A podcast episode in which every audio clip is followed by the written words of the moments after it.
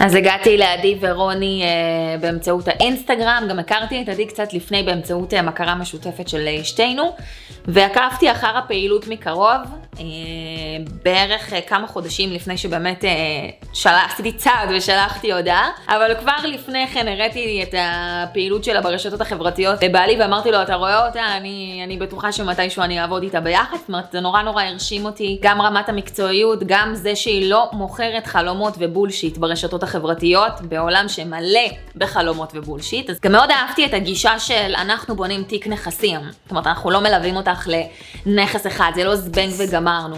בוקר אחד התעוררתי ואמרתי לבעלי, יאללה הולכים על זה, הולכים על זה.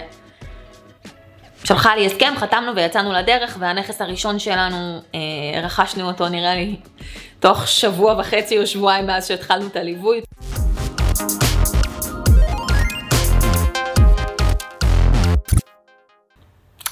היי, נעים מאוד, שמי אסנת uh, מתתוב, אני uh, נשואה uh, לאלי ואימא של uh, ארבל ורני. אני רואת חשבון ויועצת פיננסית לעסקים. בתחום הנדל"ן ככה מאוד מאוד מאוד uh, קרוב לליבי ו- ומאוד uh, קרץ לי uh, ממש הרבה מאוד שנים. גם את ההתמחות שלי בתור רואת חשבון עשיתי ב...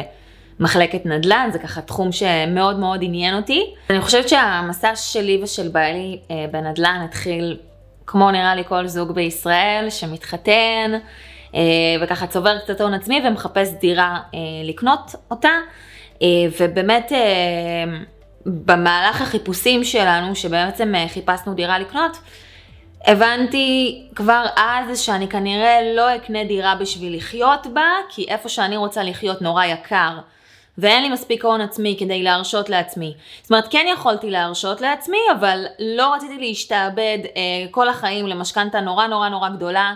אה, היה לי מאוד מאוד חשוב אה, שבאמת יהיה, החופש יהיה בידיים שלי, ומה שעשינו זה פשוט קנינו דירה אה, שהיא טיפה דרומית לאיפה שאנחנו מתגוררים, וקראנו לזה דירה להשקעה. ובעצם כן, רכשנו אותה, החזקנו בה בערך חמש שנים, עד שבמרוצת השנים הבנו שאוקיי, אחלה, יש דירה, היא מניבה שכירות, מבחירה בחרנו לשלם משכנתה יותר גבוהה מהשכירות, כי רצינו לסיים את המשכנתה כמה שיותר מהר, ואיפשהו לפני שנה, שנה וקצת, פשוט כאילו הבנתי שרגע, למה, למה כל הכסף שלי קבור בין ארבע קירות, באיזה קטע זה קורה ובאיזה קטע אני מאפשרת לזה לקרות. עשיתי קצת עבודת מחקר ובאמת החלטנו שאנחנו מוכרים את הדירה ובוחרים למנף את הכסף.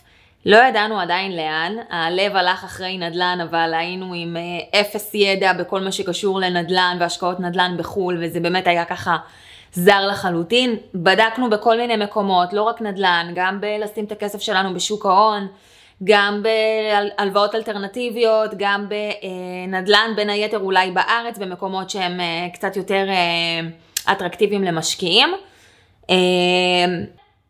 ובאמת ככה הלכנו ועשינו חיפושים לגבי שוק הנדל"ן. בהתחלה התחלנו בארץ, מקומות כמו חיפה, קריות, דימונה, כל המקומות האלה. ומשהו, משהו בי אמר לי שזה לא הדבר הנכון ביותר לעשות עם הכסף שלנו, גם בגלל אוכלוסייה וגם בגלל שבעצם הבנו שאנחנו יכולים לקבל תמורה הרבה יותר גדולה על הכסף שלנו אם נפנה להשקעות נדל"ן בחול. והתחלנו לחפש, התחלנו לחפש אנשים שילוו אותנו בתהליך הזה, התחלנו, בהתחלה התעניינו בארצות הברית, נראה לי כמו כולם. אחר כך התעניינו בהשקעות שהן קצת יותר קצרות טווח, Airbnb כזה, אירופה, עיירות נופש כאלה וזה, והבנו שזה גם כן לא משהו יציב. זאת אומרת, אנחנו אנשים שמאוד חשובה להם היציבות, הוודאות, הלדעת, זאת אומרת, אין משהו, אי אפשר הרי להגיד שההשקעות זה מאה אחוז ודאי ובטוח, אבל רצינו כמה שיותר בטוח. ובסוף לימים הבנו שאנחנו לא יודעים שום דבר על השקעות נדל"ן בחו"ל, שזה הרבה יותר מורכב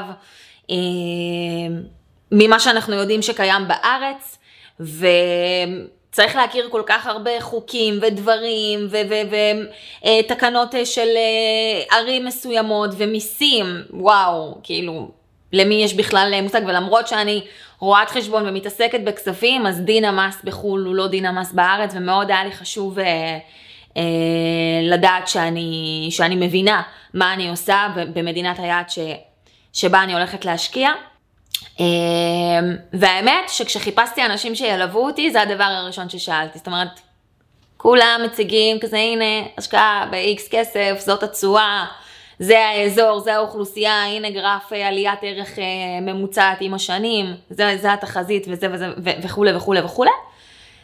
ואיך שהייתי שואלת אנשים שאלות על מיסים, אה, זה רואה חשבון שלך, יוכל לעזור לך ולסדר לך, ו... וכשתגישי את הדוח השנתי שלך למס הכנסה, אז, אז למעשה תקבלי את התשובות, וזה כמובן, בתור הרואת חשבון שאני, זה ממש לא סיפק אותי התשובה הזו. ודווקא כשהגעתי לעדי ורוני, כל שאלה ששאלתי, כל, ו, ו, והגעתי אליהם אחרי שחיפשתי קרוב לשנה אנשים, אז ידעתי כבר מה לשאול. כל שאלה ששאלתי, כל דבר שניסיתי להתקיל, מה זה, אני לא מסיימת משפט וכבר יש לי תשובה.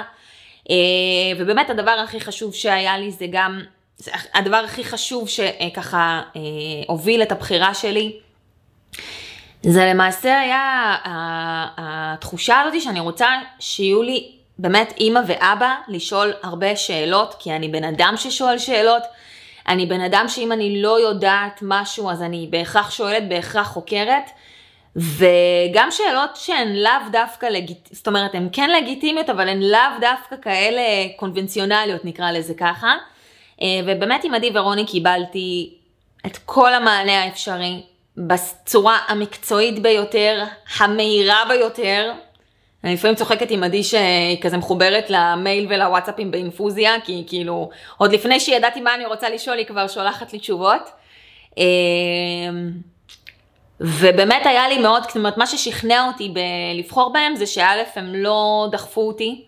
לקח לי בערך חודשיים, שלושה חודשים, להחליט שאני הולכת על זה מהפגישה הראשונה שלנו. הרגשתי עם עצמי ולאור כל שוק היועצים שקיימים בישראל, שאני אוף מוזר שלוקח לי כל כך הרבה זמן להחליט, ובינתיים יש כסף שנרכב לו בעובר ושב ממחירת דירה שביצענו. ודווקא כששיתפתי את עדי בתחושות שלי, אמרה לי שאם הייתי מקבלת החלטה מהר, היא הייתה חושבת שמשהו לא בסדר, וזה טבעי שזה לוקח לי זמן, ו... ובעצם שהדבר הזה יכין אותי ויביא אותי להיות בשלה מאוד לתהליך. אז הגעתי לעדי ורוני אה, באמצעות האינסטגרם, גם הכרתי את עדי קצת לפני באמצעות המכרה משותפת של שתינו, ועקבתי אחר הפעילות מקרוב, אה, בערך אה, כמה חודשים לפני שבאמת אה, שלה, עשיתי צעד ושלחתי הודעה, אבל כבר לפני כן הראיתי את הפעילות שלה ברשתות החברתיות ל... לבעלי ואמרתי לו, אתה רואה אותה, אני, אני בטוחה שמתישהו אני אעבוד איתה ביחד. זאת אומרת, זה נורא נורא הרשים אותי, גם רמת המקצועיות, גם זה שהיא לא מוכרת חלומות ובולשיט ברשתות החברתיות, בעולם שמלא בחלומות ובולשיט, אז זה נורא נורא תפס אותי. זהו, שלחתי לה הודעה, ברגע שהייתי ככה יחסית בשלה. קבענו פגישה, בפגישה עף לנו המוח, ממש. והוצגו בפנינו כל מיני אפשרויות ותרחישים, וגם תרחישי קיצון ותרחישים שהם פסימיים יותר ואופטימיים יותר. זאת אומרת, הכל באמת קיבל מענה בצורה המקצועית ביותר. ואחרי הפגישה הזו לקח לי בערך חודשיים, שלושה חודשים להבין, אוקיי, אני הולכת על זה, אני לא הולכת על זה, בכל זאת מדובר במדינה זרה, וזה אנשים ש...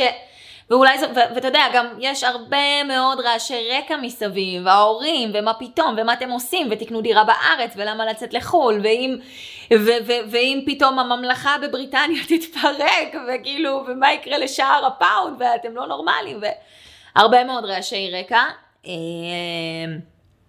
שלמדנו לסנן, זאת אומרת, באמת ככה הלכנו עם האמת שלנו, ו, וזהו, והאמת שזה קרה פשוט, בוקר אחד התעוררתי ואמרתי לבעלי, יאללה, הולכים על זה, הולכים על זה. שלחה לי הסכם, חתמנו ויצאנו לדרך, והנכס הראשון שלנו, אה, רכשנו אותו, נראה לי, תוך שבוע וחצי או שבועיים מאז שהתחלנו את הליווי, זאת הייתה הזדמנות, אה, מה שנקרא, הצעה שאי אפשר לסרב לה, והזדמנות ממש ממש טובה, אה, שככה נחתה עלינו אה, ממש אה, בול בזמן. אה, זהו. בסופו של דבר, אני בעלת עסק, ובעלי בעל עסק. ולחיות שני עצמאים בבית, למרות שהעסקים שלנו נורא מצליחים, בסוף אין לך גרנטי לכלום. זאת אומרת, מספיק שעוברת איזושהי רגולציה, או מחר בבוקר קורה איזה משהו שלא נדע, ומה שעצמאים מקבלים פה בארץ, אם קורה איזשהו משהו, הוא לא גבוה. זאת אומרת, אין לי אבטלה. אם מחר אין לי עבודה, אז אין לי דמי אבטלה. ובעצם רצינו לגדר את הסיכון הזה. שני עצמאים בבית, אין פה תלוש משכורת ודאי כל הראשון או עשירי לחודש, ובעצם רצינו לגדר את הסיכון שכרוך בזה. אנחנו בכל זאת הורים לשני ילדים, יש לנו התחייבויות אחרות, אנחנו חיים במדינה נורא נורא נורא יקרה, ואני חושבת שמעבר לגידור של הסיכון, אנחנו פשוט מבינים שאנחנו לא רוצים לעבוד עד גיל שישים וארבע עד שישים ושבע. לא רוצים. אנחנו אוהבים את החיים, אנחנו אוהבים לחיות את החיים הטובים, אנחנו מאוד משקיעים גם בעצמנו, גם בזוגיות שלנו, גם בבית, זאת אומרת אנחנו לא, ו- ורצינו שיהיה תימוכין לחיים ולרמת החיים שאנחנו רוצים לשמר, גם כשאולי נתבגר קצת וכשכבר לא נוכל לעבוד בעבודה, נגיד בעלי העבודה שלו היא פיזית,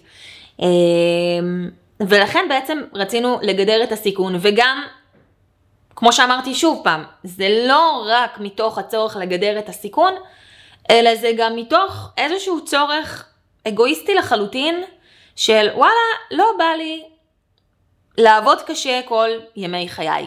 לא רוצה.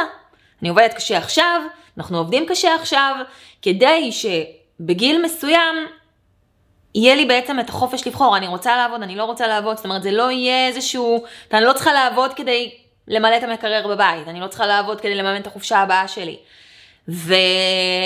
והזמן לעשות את זה, הנכון ביותר הוא עכשיו. במהלך התהליך, הנכס הראשון שרכשנו היה נכס בזק. באמת הייתה, הגיעה הזדמנות, עדי דיברה איתנו ואמרה, תקשיבו חבר'ה, יש פה הזדמנות שלא תחזור, יש פה באמת גם אזור, גם לוקיישן, זה הפרויקט הכי טוב שלנו, כאילו ממש...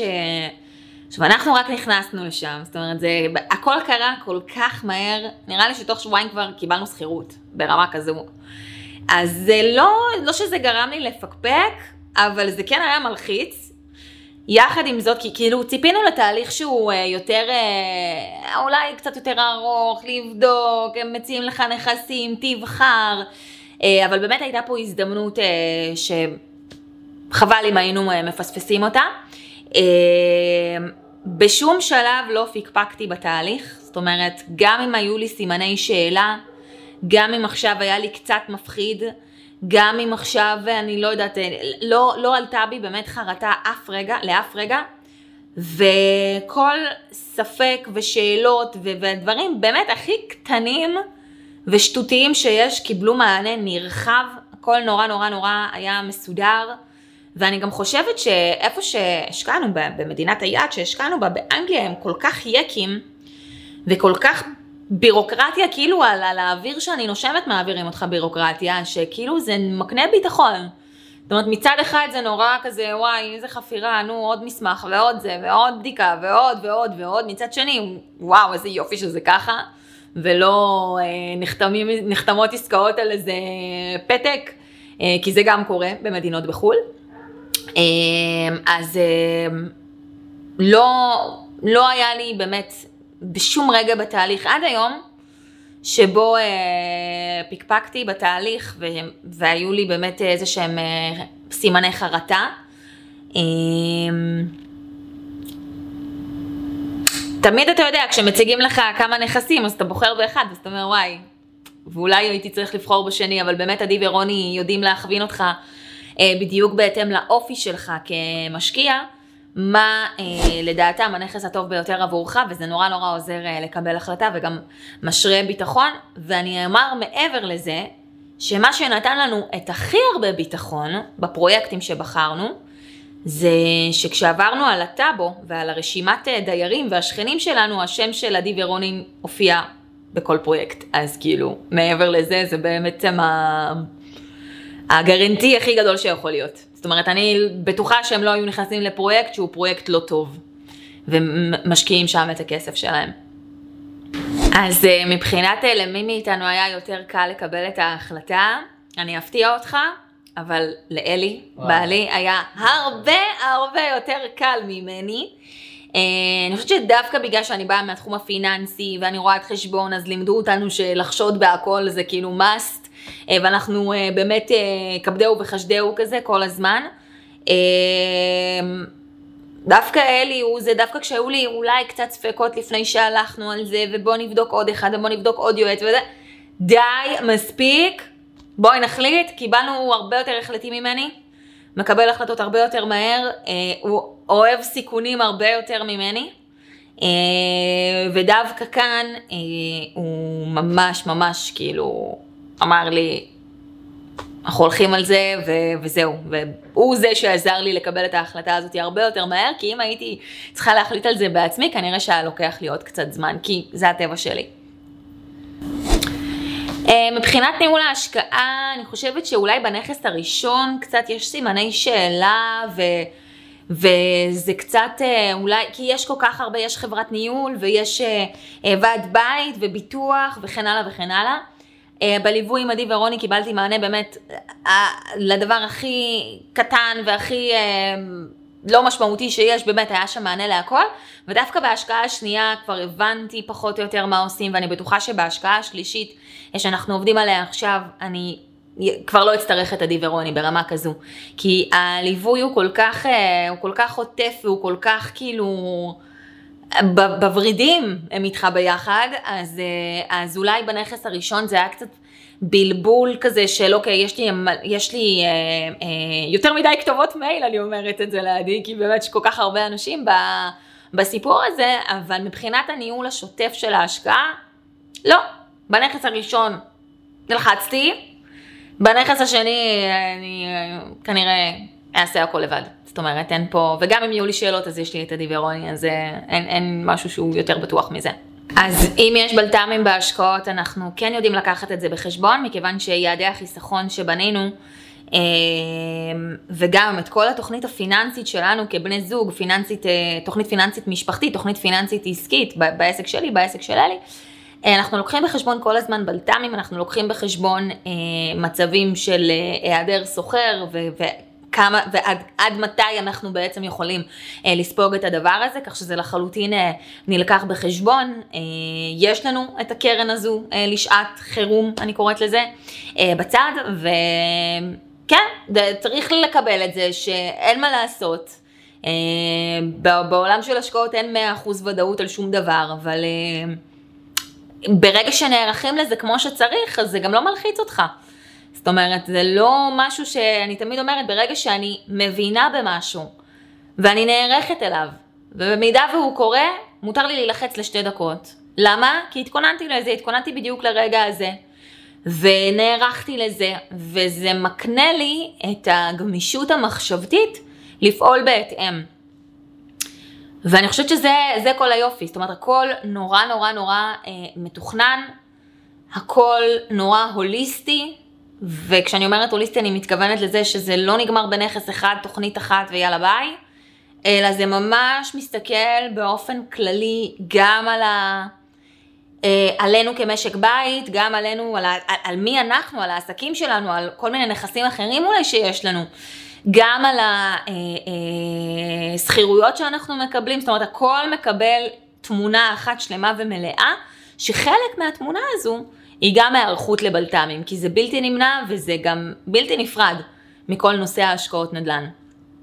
אז כשאנחנו מכרנו את הדירה שהייתה לנו, האמת שממש מכרנו אותה בזמן, לפני כל העלייה של כל הריביות, ומה שהיה כמובן משפיע על המשכנתא שלנו ועל משק הבית שלנו, כי בסוף זה יוצא ממשק הבית. זה כל כך לא הפחיד אותנו לעשות את זה, כי כל כך היינו נעולים וכל כך הבנו שאנחנו למעשה מפסידים כסף. כשהכסף שלנו שוכב בין ארבע קירות, מבלי שאנחנו יכולים למנף אותו יותר מדי, או לעשות איתו משהו בארץ, כי בארץ נורא נורא נורא יקר, אנחנו בעצם הבנו שאנחנו מאטים את ההתקדמות שלנו. אם הכסף שהיה, ש... סליחה, אם הכסף ששכב לי בקירות, גרם לי לשלם משכנתא, ואומנם הסחירות כיסתה את המשכנתא, אבל היה לנו איזשהו תזרים שלילי קטן. הכסף ששחררתי עכשיו מהקירות, מכניס לי כסף, מכניס לי חמש ספרות בחודש. זאת אומרת, אני לא יכולתי לסבול את המחשבה, שרק בשביל שתהיה לי דירה בארץ הקודש, אני צריכה להיפרד ולהיות בעצם בתזרים שלילי, כשיכולתי לקחת בעצם את אותו הכסף, ולייצר לעצמי תזרים חיובי, שמהתזרים הזה אני ארכוש עוד נכסים, אני אחסוך עוד כסף, אני אהפוך למשקיעה יותר רצינית, אני אבנה לעצמי תיק נכסים, אני אבנה לעצמי את הפנסיה שלי. היום הפנסיות שלנו, אחלה, אנחנו מפקידים, אבל אנחנו ניפגש עם הכסף בגיל כל כך מאוחר, למה לחכות עד אז? זאת אומרת, למה לעבוד קשה עד גיל פנסיה? וגם כשניפגש עם זה, סביר להניח שחצי מהכסף יתפייד לו, ואנחנו פשוט לא נראה אותו. והמסר שלי, בכל הדבר הזה, זה שאנשים צריכים להתעורר מוקדם. כמה שיותר מוקדם, ככה יותר טוב. כל עוד יש לכם יכולת אה, חיסכון, כל עוד יש לכם כושר עבודה, כל עוד אתם באמת צעירים, בריאים וחזקים, ויודעים אה, לייצר כסף, אין למה לחכות. זאת אומרת, חינכו אותנו ב- ב- בישראל, כמעט בכל בית ימצא את זה, שדירה, מי שמשיג דירה בישראל ומי שרוכש דירה בישראל, סימן תווי הכי ענק בחיים שלו. זה כל כך לא נכון, כי בסופו של דבר הדירה עולה לכם גם הון עצמי, גם משכנתא וגם ריביות שהן כפול מהמשכנתא. אז איך שלא תסתכלו על זה, בשביל, ככה אנחנו לפחות הסתכלנו על זה, בשביל דירה שתהיה שלי בעוד חמש עשרה עד עשרים שנה, אני צריכה להיפרד מכמה מיליונים טובים, זה לא יסתדר לי בהיגיון הכלכלי, והאמת לא צריך בכלל היגיון כלכלי, זה צריך היגיון בריא בשביל הדבר הזה. כל מי שיש לו את האפשרות, יש לו את האופציה, יש לו את היכולת, זה מסע שהוא א' מרתק מאוד, אה, הוא יציב יותר משוק ההון בעיניי, והוא הכרחי, מאוד הכרחי, אם אתם רוצים חיים, לא אגיד נטולי דאגות, אבל עם קצת פחות דאגות מהרבה מאוד אנשים ש... בוחרים במסלול המוכר והידוע. אז בנימה אישית, עדי ורוני, אתם באמת נכס לכל מי שעובד איתכם. אני לא פגשתי אנשים מקצועיים, חכמים, אינטליגנטים, כאלה שבאמת עוטפים את הלקוחות שלהם כמו שאתם עוטפים. הכל נורא חכם, נורא מובנה, נורא מסודר, יש הדרכה לכל דבר. יש באמת כאילו ברמת הדברים כאילו הכי הכי הכי קטנים, ואתם לא מבינים כמה שזה עוזר לאנשים שהם קלולס בכל העולם הזה של השקעות נדל"ן.